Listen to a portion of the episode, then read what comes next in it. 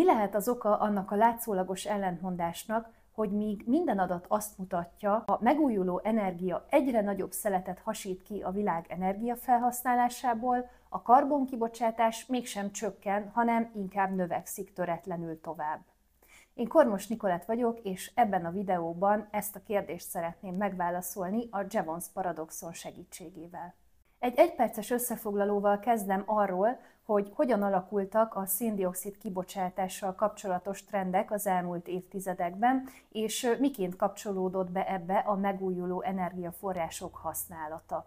Ezt követően pedig jön a Jevons paradoxon, amely megválaszolja az imént föltett kérdésemet, illetve azt is, hogy mi a probléma azzal, hogyha önmagában a technológiai innovációtól várjuk csak a fenntarthatóságot.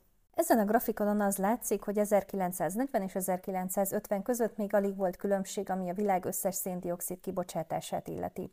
Az ötvenes évektől viszont megindult egy dinamikus, jól látható növekedés, ami a mai napig töretlenül tart. Míg ezerkilencszázötvenben öt milliárd tonna körül volt az összes szén-dioxid kibocsátás, addig ma harmincnyolc-negyven milliárd tonna körül van, azaz az elmúlt cirka hetvenöt évben majdnem megnyolcszorozódott. A karbonkibocsátás legnagyobb és egyben legdinamikusabban növekvő részét ma az elektromosság és a fűtés adja. Ez a háztartások és az ipar energia felhasználását is magába foglalja. Ezt követi a közlekedés, amiben a szállítmányozás is benne van. Ez egy globális ellátóláncokkal működő rendszerben pedig nem elhanyagolható mennyiség.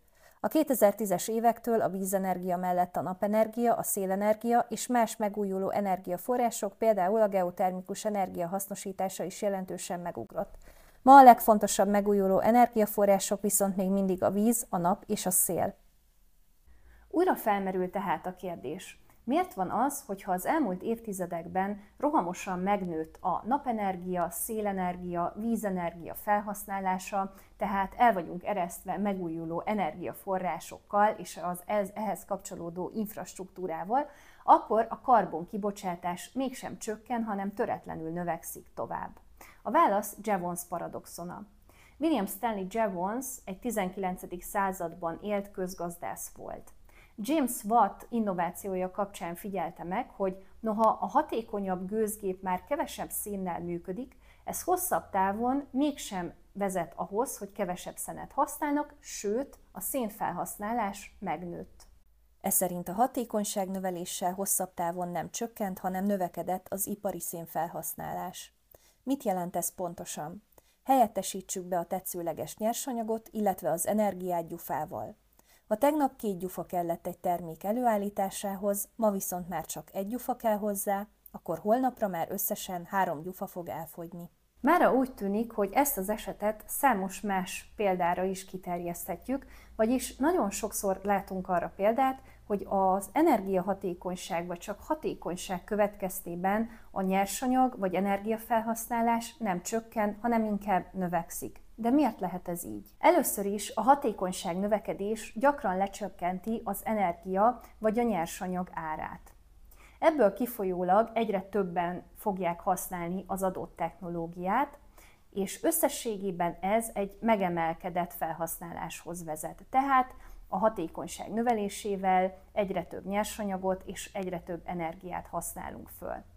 Ha például egy autó száz kilométeren tíz liter benzint fogyaszt, majd jön egy innováció, amelynek következtében már csak ötöt, ez azt fogja eredményezni, mint ahogy erre vannak is példák, kutatások, hogy az emberek elkezdik többet használni a kevesebbet fogyasztó autójukat, végeredményben pedig ez ahhoz vezet, hogy több benzin fog fogyni.